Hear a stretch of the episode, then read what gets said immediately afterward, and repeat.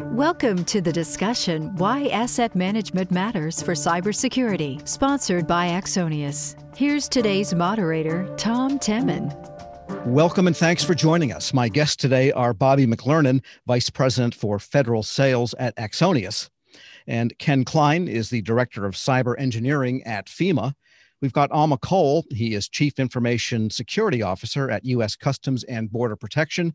And we've got Geraldine Clausen. She's the CDM Portfolio Team Lead for Defend Group F at the Cybersecurity Infrastructure Security Agency. CISA, great to have you all with us. And we're speaking at a time when cybersecurity is absolutely top in mind across the federal government. There's been some celebrated incidents involving both industry and government, which means they all involve government at some level.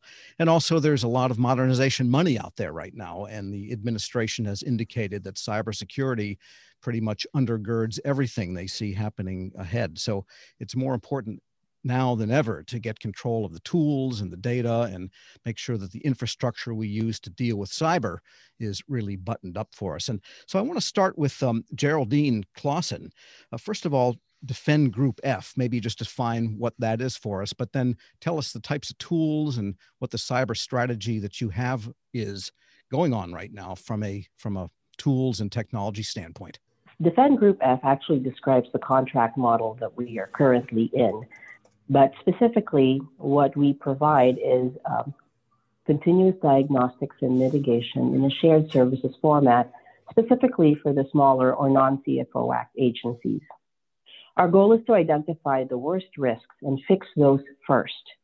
For small agencies, we take an extra step and provide a shared service that has no onboarding costs and a quick time to market.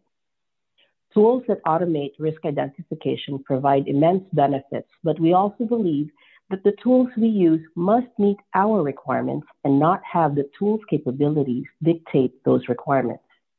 Lastly, when new requirements come about, we first look at what is already deployed in order to save time, dollars, and leverage our agency's user skill sets. In choosing tools to deploy in shared services, we use three design tenets. First is the simplicity of the design. We believe that the simplest design will ultimately lead to cost efficiencies, especially if we can benefit from a tool that meets many requirements. The second tenet that we live by is ease of use. We want to make sure that the cybersecurity tools that we provide to our agencies are easy to use and easy to understand in order to, uh, to allow for greater adoption. Lastly, they might they must be able the tools must be able to provide greater analysis to the consumer because greater analysis capabilities will lead to useful information being extracted from the tool, and having useful information will lead to action. Thank you. And just a quick follow up to that, you mentioned a shared service. That's a suite of tools then that is in that shared service. And can you just give us a overview of the extent of the tool set that's in there? The shared service focuses on asset management capabilities at the moment.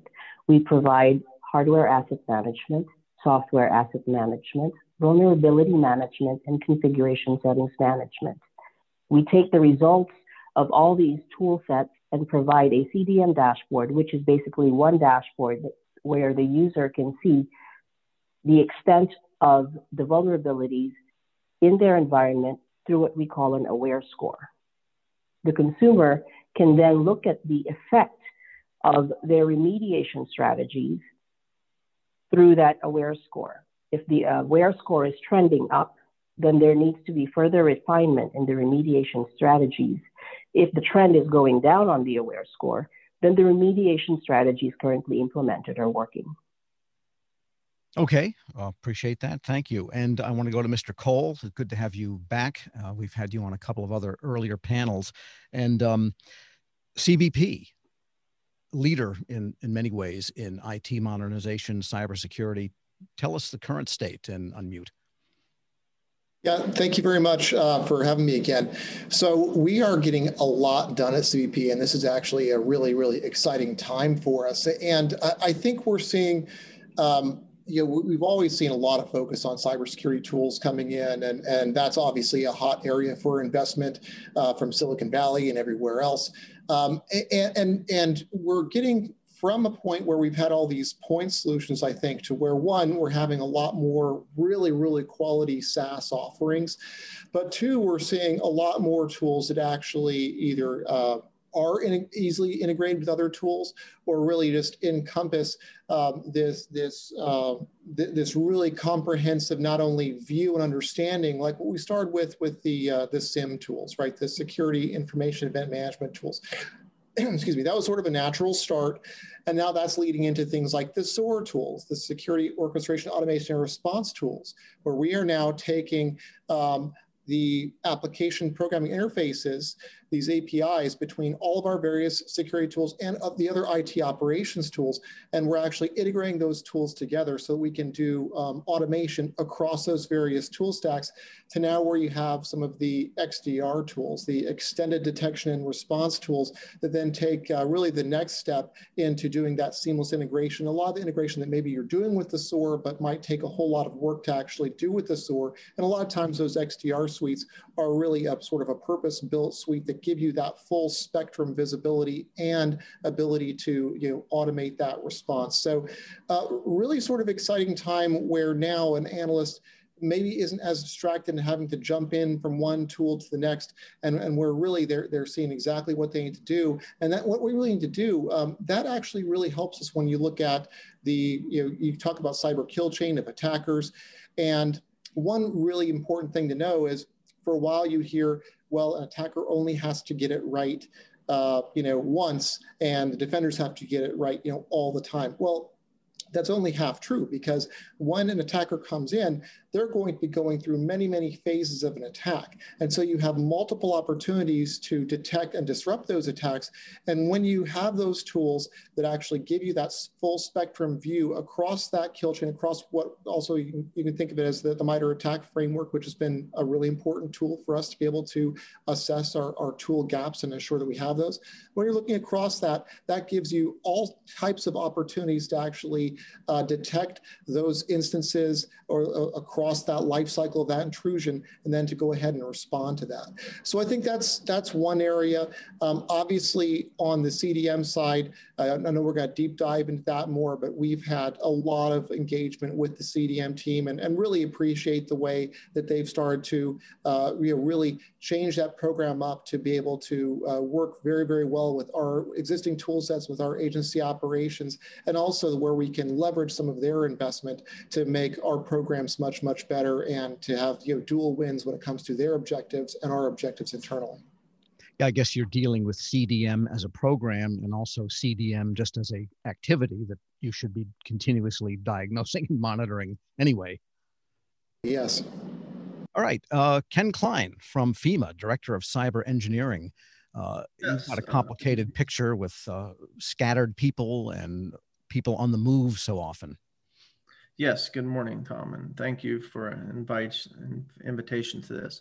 Um, yes, to sum it up in two words, um, our cybersecurity strategy is uh, continuous visibility, right? So, in, in the mantra of the CDM, and like I say, also have been a good steward of partnership with uh, Fed PMO in terms of the CDM objectives. You know, going back 2018, we really kind of really looked at the tooling because it was sort of a push here, adopt this set of suite of tools you know, do it this way.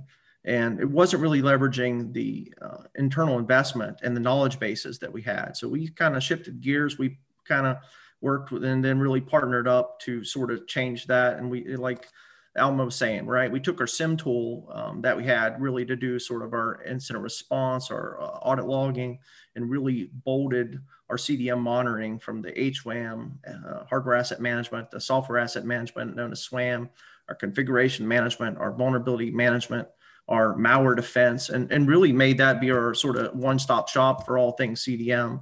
Um, you know, we built a little bit of technical debt along that line to sort of get that visibility all in one place, but it really brought us to a sort of our next level game in 2019.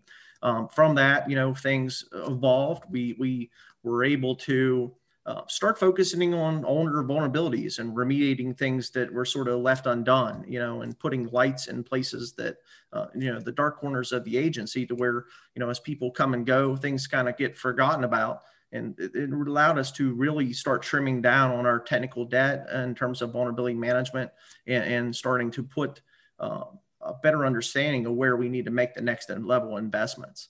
So um, that process to me is the most value that we've seen of anything we've done today, day to day.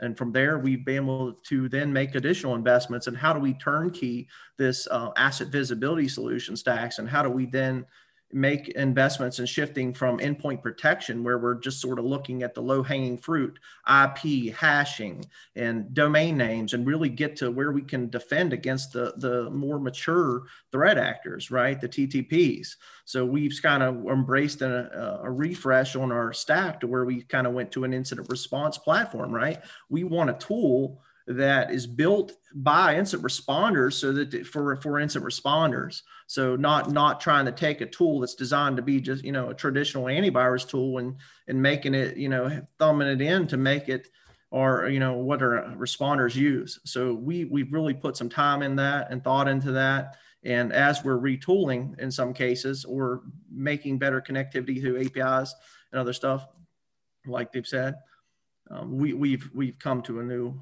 um, level of maturity. All right. So, Bobby McClernand, what we've heard uh, from Axonius, what we've heard is kind of a need for people to have eyes kind of on both sides of their head. One is agencies are concerned with the cybersecurity environment and the threats themselves. On the other hand, they have to keep track of all of the apparatus they have for looking at all of that and having that visibility and ability to respond quickly. What do you see from your perch looking across the government? Uh, Tom, first, I'd like to thank you for having us uh, all together today on your on your show, and uh, I'd like to compliment Ken and Alma for deploying all of their wonderful tools uh, as they've built their their cyber program.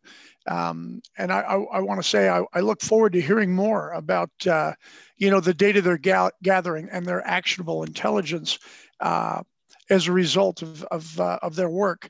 Um, what we're seeing today is um, from most of our customers, we've got almost 200 uh, groups that we work with, is that they're very interested in understanding what is inside and outside their perimeters.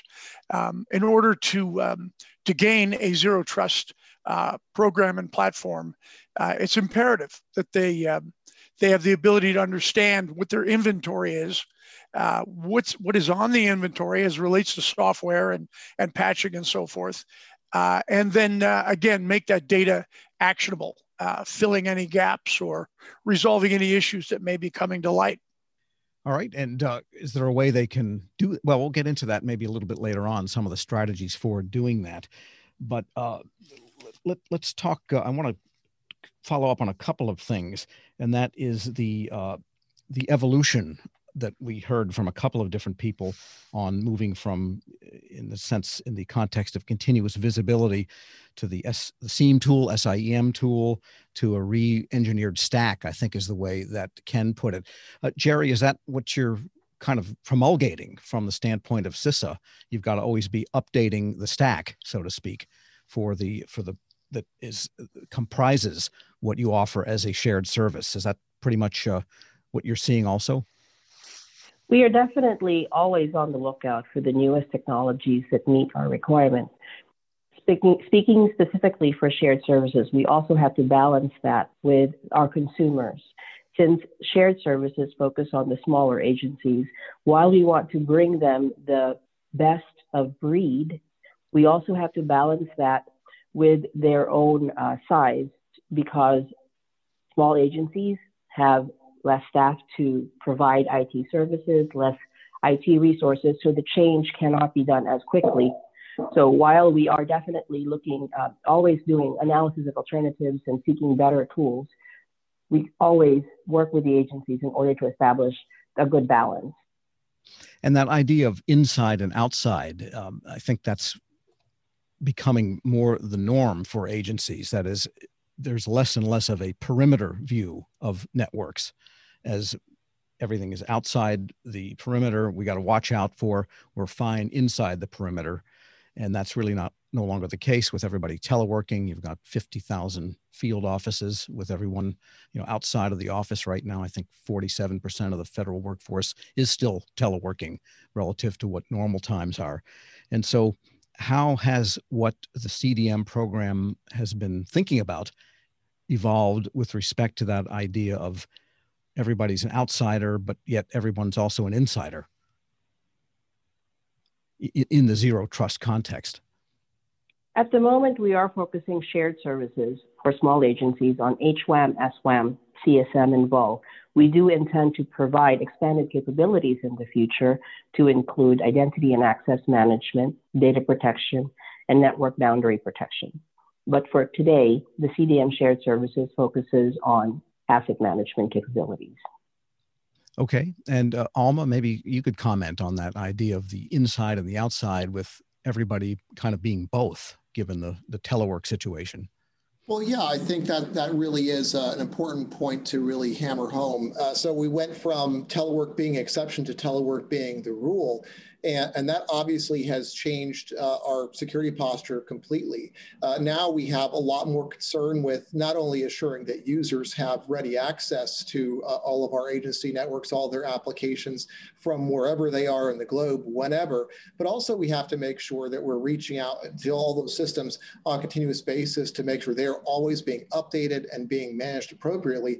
I mean, we had a time with our remote workforce when we would say, hey, bring your laptops in and, and, and plug them in because when we had them VPNing in, uh, unless they had their PIV in, unless they were doing, uh, you know, connected a certain amount of time, it was difficult to keep them managed. Now we've completely changed that as far as how we connect everyone. Where again, if your system's plugged into the internet, we have the right machine identities, uh, leveraging that along with the user identities to be able to keep them connected dynamically without the same amount of user interaction while still having the same levels of security.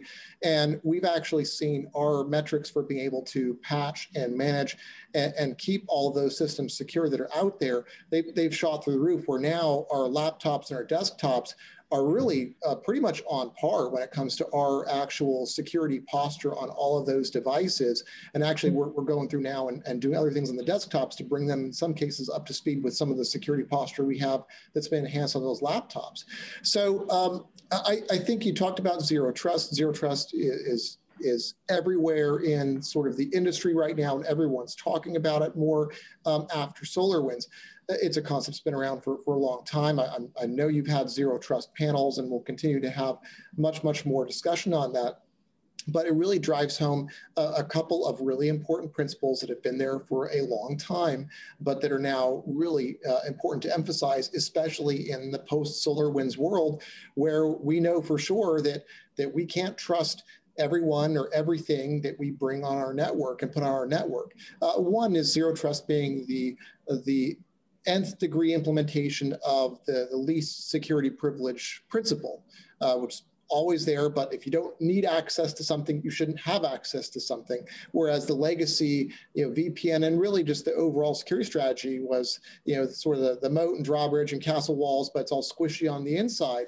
Right now, we understand that you know the hackers have been taking advantage of that because they get on the inside with uh, with one entry point, however they get in. In this case, with SolarWinds being uh, through the supply chain, um, and then if you can move anywhere, um, then then that's a real issue. So now we're having to really build our insides with the same level of security that we think about with our public-facing web servers and other things, and ensure that uh, that we are the second principle being assuming breach, that any particular user, any particular endpoint that uh, we're designing and architecting in a way that that if that you know entity was was compromised somehow that that compromise doesn't uh, lead to some sort of cascading effect uh, where it takes down the rest of the enterprise i think similar to what you're seeing with these uh, with the gas line attacks and things like that right now where once they're in have an entry point that lets an attacker spread around get data encrypt systems really slowly take over the network because there aren't those same restrictions on that once they get on the inside. And in many agencies or organizations rather, uh, getting on the inside uh, is can be trivial, especially if you have time and money and things where you're going to attack supply chain or or get uh, insider threat, for example. And of course, one other thing to remember is a lot of these advanced, whether it be cyber criminals, nation state attackers, um, or, or, or insider threats from a system monitoring perspective and from the damage they do on the inside, uh, they look very, very similar. The outside attacker who's sure. found a foothold uh, to the, compared to the insider threat. And so the architecture and then the types of monitoring and protection and defense that you put in place uh, are very similar across those, those different threats. And of course, also the need to really emphasize machine learning and behavior analytics and things so that when, uh, whether it be insider or a compromised account or system starts uh, behaving in, in, in a way that's not normal, that we can, again, detect and respond appropriately to that. All right, that's a good place to take a break. My guests today are Alma Cole. He is Chief Information Security Officer at U.S. Customs and Border Protection. Geraldine Clausen is the CDM Portfolio Team Lead for the Defend Group F at the Cybersecurity Infrastructure and Security Agency.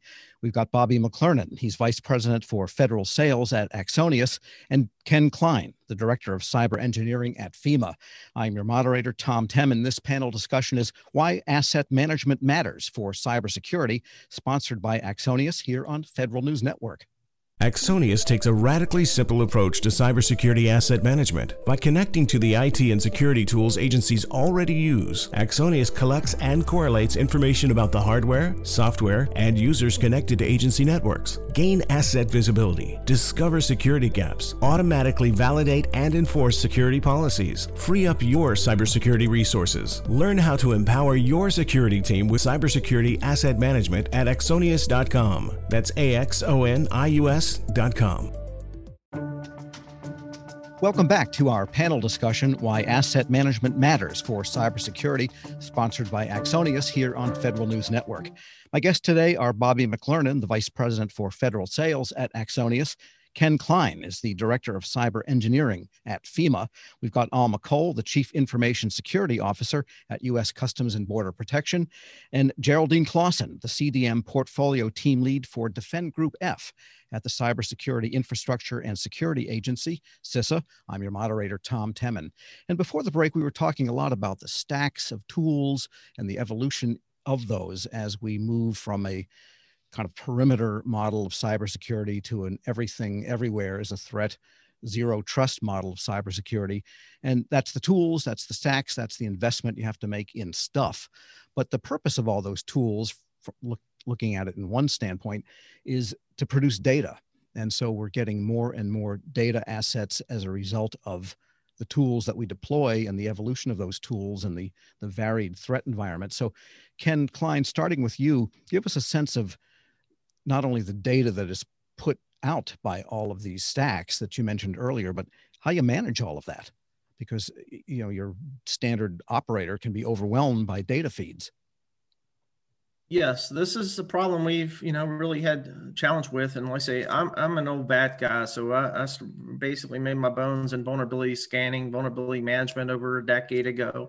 So you know various VAT tools. We you know you've got data galore, right? You've got uh, you've obviously got vulnerability data, you know critical highs, you know looking at CVS uh, VS scoring. So you got your common vulnerability scoring system, right? You know version two, version three, you've got various information on the assets. Obviously, you know, what's the attacker's point of view, right? I'm also been trained historically as a ethical hacker you know so looking at it from a reconnaissance point of view there's typically more value in the network and how to uh, approach it and you know map it all out in a lot of that reconnaissance level telemetry data. What what assets have which services running which ports and protocols what what services map to a specific application uh, you know, are the ports listening or just being opened as they connect to and from other devices? Are the devices they talking to part of a specific FISMA system? Is that system then talking to another system? You know, all that data is under the hood of just one of our VAT, you know, our VAT tools. Then you've got like our, our endpoint detection and response tool or previously endpoint protection. You got AV data, you got all this telemetry, um, you know, so you typically could have this big data lake of data. So the question is, what do we want to achieve out as measurable outcomes and how do we really approach it? So one of the easiest way to sort of take y'all through the picture is to sort of step back. So I'm going to put it in a context of, um, you know, Center for Internet Security, their critical controls. So, right, when we look at the CDM PMO efforts with uh, continuous monitoring or CDM, uh, HWAM, hardware asset management. Everything starts there.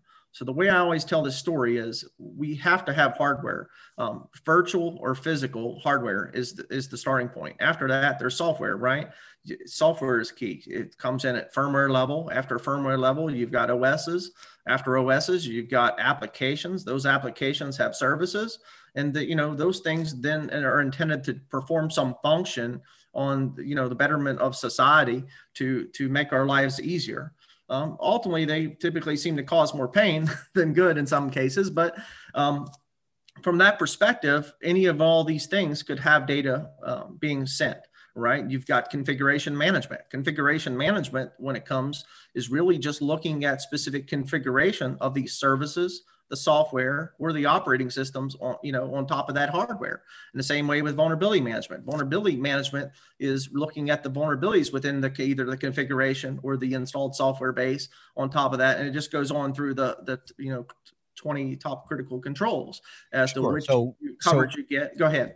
Well maybe you could bring this around for us and kind yes. of say how do you get control of all of this so what we've done is we've focused on asset visibility first, right? We've got to, you have to, you can't protect or defend what you don't know. So that's the starting point. Getting control of your hardware and software is the key to this problem. Um, so from that perspective, we've spent, uh, you know, a fair amount of time data analytics and tried to make some kind of unit of measurement that we can uh, define success in that metric when it came to one of the you know critical control items whether how do we track the devices? Are they authorized unauthorized? Are they hva you know high value assets or stuff like that? Because you know are they internet facing? You know understanding those context of the applications and the data um, will help you uh, make informed decisions and from that we've taken and built you know automated dashboards to where we could sort of turn that into a repeatable process to where as this data is being collected from multiple sources we can make decision points on it daily. And that was the key right? Historically um, scorecard efforts and FISMA we did a monthly uh, collection. We would roll up some kind of metric and then we would be always reactive. What happened a month ago right? Well let's worry about what's going to happen tomorrow. How can we take the data we have and make better informed decisions? And that's what i've tried to do with the data and it took us you know the better part of a year to really turn key it but with some technical debt. But um, you know we've we've got some opportunities here forward with some of the new platforms available um, to basically turn some of this work into COTS product and uh, remove that technical debt to where we can, you know, obviously focus on remediation more so than uh, building the ship while we're trying to drive it, you know. Sure. So you want actionable yes information out of all of this data. And Jerry, you're nodding your head in agreement. And I imagine getting actionable is really the result of CDM in the ultimate sense of making people more cyber secure. Absolutely. I strongly agree with Kenneth's point that specifically for new hot topics such as EDR, asset management serves as the foundation. So we definitely focus on that in shared services. Um, in delivering CDM shared services, we do focus on the desired capability. As mentioned, asset management is what we're currently um, heavily focusing on with the small agencies because shared services is a service that we deliver uh, CDM capabilities to the smaller agencies. We use tools as an enabler, as an enabler of the policies. Um, we verify that the tools meet the defined requirements, as I mentioned earlier, not let the tools define the requirements. But beyond providing small agencies these tools, we have to be able to enhance the offering with training the operators, administrators, and senior officers so the tools make sense to them. If the tool does not provide understandable information to the user, then that will not lead to great adoption, right? So we are heavily um, invested in ensuring that the user or the consumer understands the data that they are seeing. Um, we also want to make sure that the tools uh, provide dashboards and reports that makes it easy for the user to understand where the trends are going in order for them to, again, make decisions um, of the most impactful remediation actions that they can do for their environment.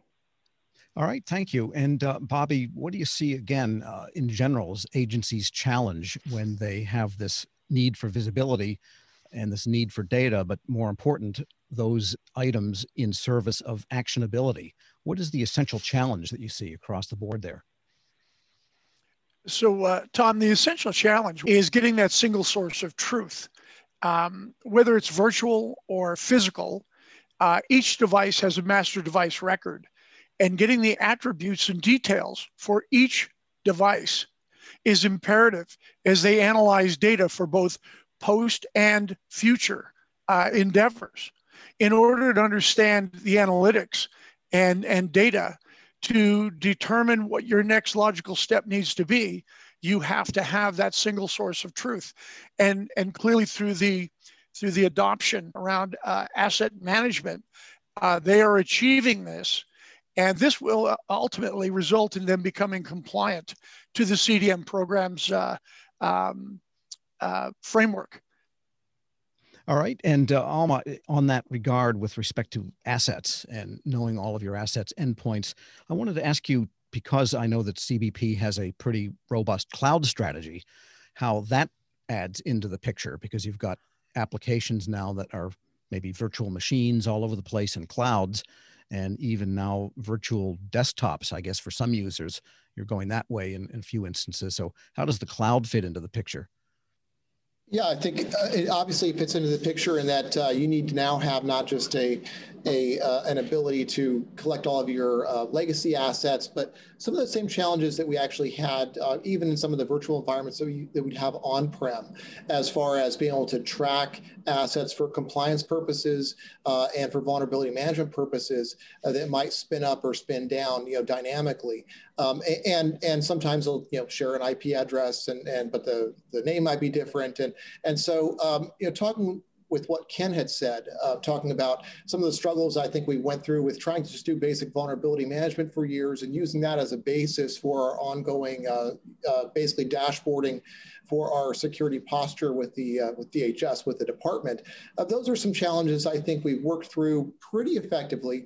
Uh, and now, of course, we have these new cloud sources as well as new types of cloud services. You know, things like like Lambda functions, for example, that aren't actually you know steady state systems that are just standing there. They're services waiting to be called. They really do um, you know think change the way that we have to look at that. Um, let me back up and focus on some of the base functions and challenges we had with CDM, I think, initially, and some of the ways I think this, this new approach for looking at uh, this hybrid picture of all of your, your assets and of your posture, um, how we've, I think, evolved towards that. The initial security program, and this I, am speaking as a perspective of, of more of an end user, um, I think it has evolved quite a bit. I think it got a little bit of a slow start, perhaps, and it went from, uh, again, just my perspective, um, being very tool specific where you know there was a desire to have very specific tool uh, implement a very specific way. And this was irrespective of what you had in your environment presently you know, that was might have been functioning that might have been optimized already where you might have had users trained. Maybe it was a better solution you know may, maybe not. But ultimately there was obviously overlap with a lot of tool sets that may have been selected for uh, the specific cdm initiative especially talking about you know phase one where you're looking at that cross section of having the hardware asset inventory, uh, which is critical because as you're looking at your vulnerability configuration management metrics, that hardware asset inventory gives you your denominator, right? So, so you actually know what your compliance posture is versus just knowing what you're reporting on and only seeing what basically your scanning tools are saying and not knowing how what percentage of the actual you know inventory you have uh, there that that represents. Um, so so I think what we what we saw again is is um, some of the tools were really really great tools, but sometimes the way that either they were architected the way that they were managed. Sometimes as a shared service, it might not work uh, as well for one agency as the next, given some of their dyna the dynamic architectures, our presence in the cloud, the existence of IoTs, uh, network segmentation gaps. Um, there's all sorts of variables that may have not been considered initially. Uh, and so what, what I started pushing for very, very early on, you know, and working side by side with the CDM team was uh, to look at a data-centric approach instead of just a tool centric approach. Because when you look at, again, everything we were trying to find that was required to populate the dashboard, that data already existed and was already in our environments and uh, and was being provided by tools that were being managed by groups that were that were really mature. Um, and so now you just really have the, the challenge of, okay, well, how do we take that data now? And in some cases, you might have a tool that would provide um, let, us say multiple types of data that might be already uh, normalized or, or might have you know two different different things. Let's say software asset inventory hard, hardware asset inventory might already be combined. Um, whereas doing a data centric approach you may have um, the challenge of you have that data but maybe that data isn't correlated together in the same way. So I, I think you know, Ken Klein's initial approach, our initial approach was, look, we've got the data, let's feed that into a, something like our SIEM, and then let's let's get our really smart you know, data scientist type people to actually combine that data. In some cases, that data is combined at the agency, uh, at the the component level or the dashboard level for the agency. But the, the, point is that that data is all there, and we had the ability to actually then uh, take that and and develop that into a picture that fully met their requirements uh, without a, a, without new investment into new technologies and without all of the time that would take to fully implement those. Um, to, to Ken's point as well, this was working, but uh, it did not work as well as some of the, the COTS approaches that are now available to us uh, are, are, working for us right now, where we can actually, um, you know, instead of having to roll out a new tool, um, and a new sensor and you know a new uh, a new agent uh, a new whatever we have so many points of intelligence throughout our network uh, that, that haven't been talking to each other traditionally uh, but now again, using this, this API approach, we can have one tool sure. that can build that master device record by using application programming interfaces, APIs, to go out and to simply collect all of that data from you know literally dozens of different types of tools and information sources throughout our environment and that tool can then do the hard work of, of cross-stitching all of those data sources together to give us that absolute holistic view of everything that's in our environment. And that automatically, not only does that help us when it comes to being able to you know, meet the requirements of CDM and feed them the absolute you know, asset inventories uh, up to them in the format they're looking for without a lot of additional processing, but from also from a, a security uh, defense perspective, now we actually can see well, how what is the coverage for our security tools and where do we have coverage uh, versus versus where does it look like we we still have have have challenges uh, with uh, with knowing exactly uh, you know what we're protecting and what we're not yet protecting. All right, that is quite an exposition, and I think sorry about that. Yeah, I think we've almost solved the cybersecurity problem right here, but we do need to take a break. We are listening today to Alma Cole, the Chief Information Security Officer at Customs and Border Protection, Jerry Clausen, the CDM Portfolio Team Lead for the Defend F Group at the Cybersecurity Infrastructure and Security Agency, and also Bobby McClernand, the Vice President for Federal Sales at Axonius, and Ken Klein, the Director of Cyber Engineering at FEMA. I'm your moderator, Tom Temin. This panel discussion is Why Asset Management Matters for Cybersecurity, sponsored by Axonius here on Federal News Network. Axonius takes a radically simple approach to cybersecurity asset management. By connecting to the IT and security tools agencies already use, Axonius collects and correlates information about the hardware, software, and users connected to agency networks. Gain asset visibility, discover security gaps, automatically validate and enforce security policies, free up your cybersecurity resources. Learn how to empower your security team with cybersecurity asset management at axonius.com. That's A X O N I U S Welcome back to our panel discussion Why Asset Management Matters for Cybersecurity, sponsored by Axonius here on Federal News Network. Our guests today are Jerry Clausen, the CDM Portfolio Team Lead for Defend Group F at the Cybersecurity Infrastructure and Security Agency. Bobby McClernand is the Vice President for Federal Sales at Axonius. Ken Klein, Director of Cyber Engineering at FEMA, and Alma Cole, the Chief Information Security Officer at U.S. Customs and Border Protection.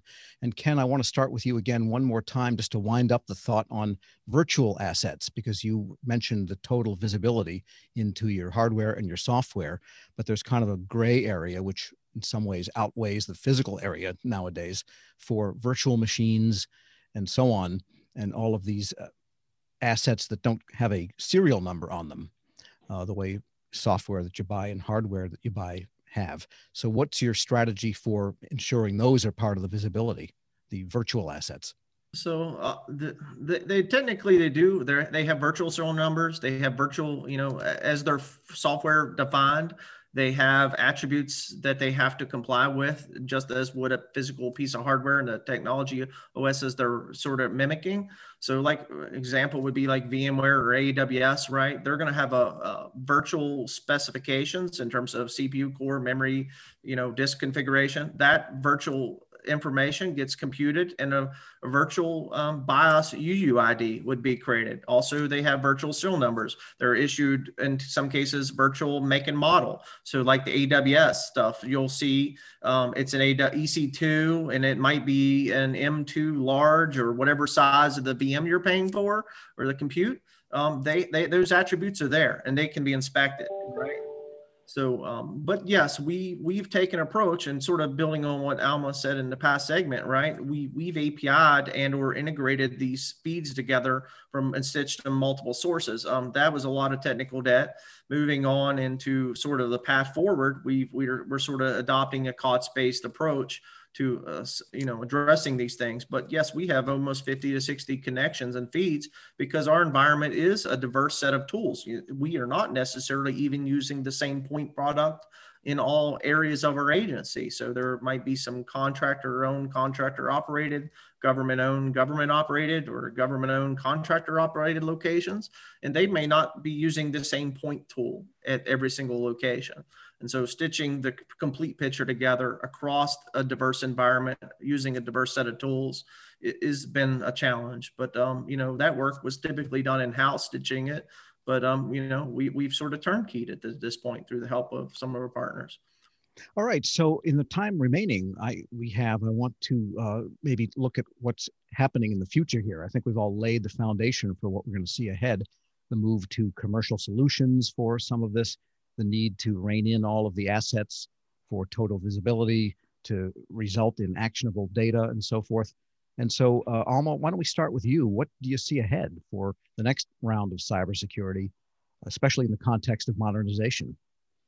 Yeah, we're definitely pushing in two you know, very different directions. So on one end, on one end, we're pushing towards edge computing and things like being able to do you know intelligence at a sensor uh, in the field where you can actually be very very smart about not only notifying seeing threats but being able to then uh, signal back with those specific threats and how we secure those and IoT security and everything else that we're doing in that space. On the other end, of course, uh, cloud security. Cloud is, is just such a powerful tool for us, and we're we're we're doing very well with our migration into a, a multi-cloud strategy. Um, and in that, we have a lot of great potential, a lot of intelligence coming out of those uh, those cloud platforms that's native, and uh, and now we have the ability again through various tools to be able to hook in through these APIs to be able to take that intelligence down and consolidate that and give us a comprehensive view of our security posture.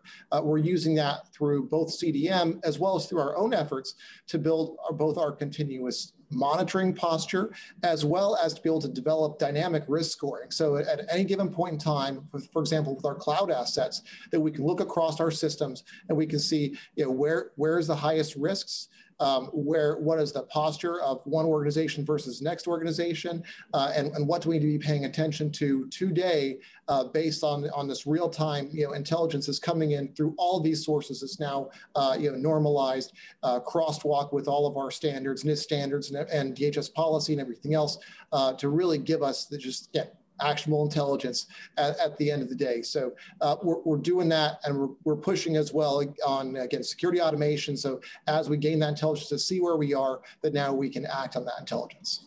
All right. And uh, Jerry, what is coming up for the CDM program? Everyone cares about that a lot. And you mentioned you oversee the portfolio for the small and medium-sized agencies that maybe don't have as the uh, the resources that some of the large departments do. And so, what can they expect? Exactly. We work with the small uh, the agencies, CISOs and CIOs because they set the direction for their agency security part, port posture. We partner with them to deliver a CDM service that realizes their strategic vision while supporting their tactical objectives. We were fortunate that the shared services was created to leverage the cloud infrastructure at its inception. So when we all had to work remotely, our CDM services kept running with no interruption. Now we understand that CISOs and CISOs and CIOs at small agencies want to ensure the security of their network through the pandemic. So we applied lessons learned, recently deployed tools um, from the CDM asset management portfolio, provides uh, visibility to endpoints regardless of their location. This way, agencies will have visibility to their assets at all times, even if the asset is disconnected from the network. Other lessons learned we applied along the way. Um, our current shared services offering provides um, a smaller footprint um, leverages SaaS providers who have their um, expertise, right? And we, we expose their expertise and use that to provide CDM services to small agencies. We also provide agencies access to raw data so that they know and uh, so that the reporting is quite transparent to them with regards to the vulnerabilities detected in their network. We use standard protocols, um, and of course, we always work uh, to have a faster time to market. More importantly, we want to be able to take what is detected at the endpoint and pre- present to the user a centralized dashboard. Now, we need a tool to be able to bridge that gap. How do we take all of the data that fulfills all of the things that we're looking for in an asset management capability and display that in an in the CDM dashboard, right? So we, we use a, a tool that uh, enables us to take all that data and merge it with our CDM dashboard requirements in order to provide useful information that leads to action on the part on the part of the agency user. Yeah, so you've said it several times, and now it's finally gotten through to me. I should say, really, you start with an asset management orientation in deploying all of these tool sets to the to the agencies. Yes, we do. That is basically the uh, the foundation of everything we do, creating that master device record, the unique identifier for all the assets, so that you will be able to see um, your authorized versus unauthorized um, devices. Uh, we then surround that with other um, attributes, right? The vulnerability management portion. We uh, we also provide configuration settings management, and of course, software asset management. What resides on that particular hardware. Okay, thank you. And uh, Ken, having watched FEMA in action for some 30 years now, uh, people may not realize what an adaptable and agile agency FEMA is if you look at it over the course of 30 years and different missions and different approaches. And so that's certainly true of their computing architecture and infrastructure. What do you see ahead now that you've got the kind of modernized stack and the closure of some of the technical debt? You probably want to stay ahead of the curve and where do you see all of this asset management approach to cyber headed? I mean, it's obviously cloud. It's obviously edge, right? In, in, our nature, in our business, we we have a lot of diverse mission space. We go into areas that may have limited connectivity. You know, so and depending on the scenarios, you know, getting that connectivity back and ensuring that our agents are healthy are, are key. So, you know, even with this uh, COVID pandemic, right, we've got a significant remote workforce. We always have, um, but, you know, it's scaled up significantly from what we would typically be day to day. So, you know, having that bandwidth in and out of the network at the edge, having those services at the edge to do patching, uh, vulnerability remediation, endpoint response, and those capabilities are, are, are going to be continuing in that direction and, and change. And as you know, with the SolarWinds and other things, the software asset management is obviously you know key in the pipeline to how we really tackle our, our next biggest issue, which is uh, you know getting software compliance, software supply chains, and things really thought about. Um, and, and yeah that's probably something we could even explore if we had a whole other session but the idea of what is coming in through your supply chain that affects uh, cybersecurity that's a burgeoning issue fair to say yes alma fair to say Yeah, definitely fair to say. All right. And uh, Bobby, again, we'll return to you from a, a, view of many, many agencies that you work with. And what's your best advice for the next round of cyber as people look at the uh, coming years and the fact that the threat environment is, which is ultimately what we care about, is the threat environment and the threats to our agencies? Uh, what should people be doing next in the next year, 18 months? Uh, Tom, I've been listening for the past hour and I've heard some great information about the requirement for uh, uh, asset management information, whether it resides uh, in the cloud or in a physical environment. Um, I've heard some some mentions of multiple tools, and on average, the typical agency uses in excess of 100 tools today to work in their cyber environment and gather the information required. Um, the data needed to uh, achieve security compliance does exist within each organization. Uh, the bad news is it's distributed across 100 different tools. Uh, what we've tried to do is help our customers aggregate and correlate that data um, from those tools, uh, making it accessible and actionable uh, to securely uh, find it and and and and land on that single source of truth to get uh, to cyber compliance. Um, what I would consider um, the next steps is to look towards uh, reclamation for people returning back to work. I think that's going to be a sensitive item. I would think that um, exploring uh, IoT and OT tools is going to be um, required for folks to move to the next technology level. But um, the bottom line for folks today is get to that that source of truth and achieve compliance to make sure that uh, they stay within the federal framework. All right. Thank that, thank you very much. That brings us to the close of the show. I want to thank today's guests. Bobby McLernon is the Vice President for Federal Sales at Axonius. Ken Klein is the Director of Cyber Engineering at the Federal Emergency Management Agency, FEMA. Alma Cole is the Chief Information Security Officer at U.S. Customs and Border Protection. And Geraldine Clausen, the CDM Portfolio Team Lead for the Defend Group F, that's you little and independent agencies, at the Cybersecurity Infrastructure and Security Agency. I'm your moderator, Tom Temin. You've been listening to Federal News Network. For more on this discussion, please visit federalnewsnetwork.com and search Axonius. Thank you for listening to the discussion Why Asset Management Matters for Cybersecurity, sponsored by Axonius on Federal News Network.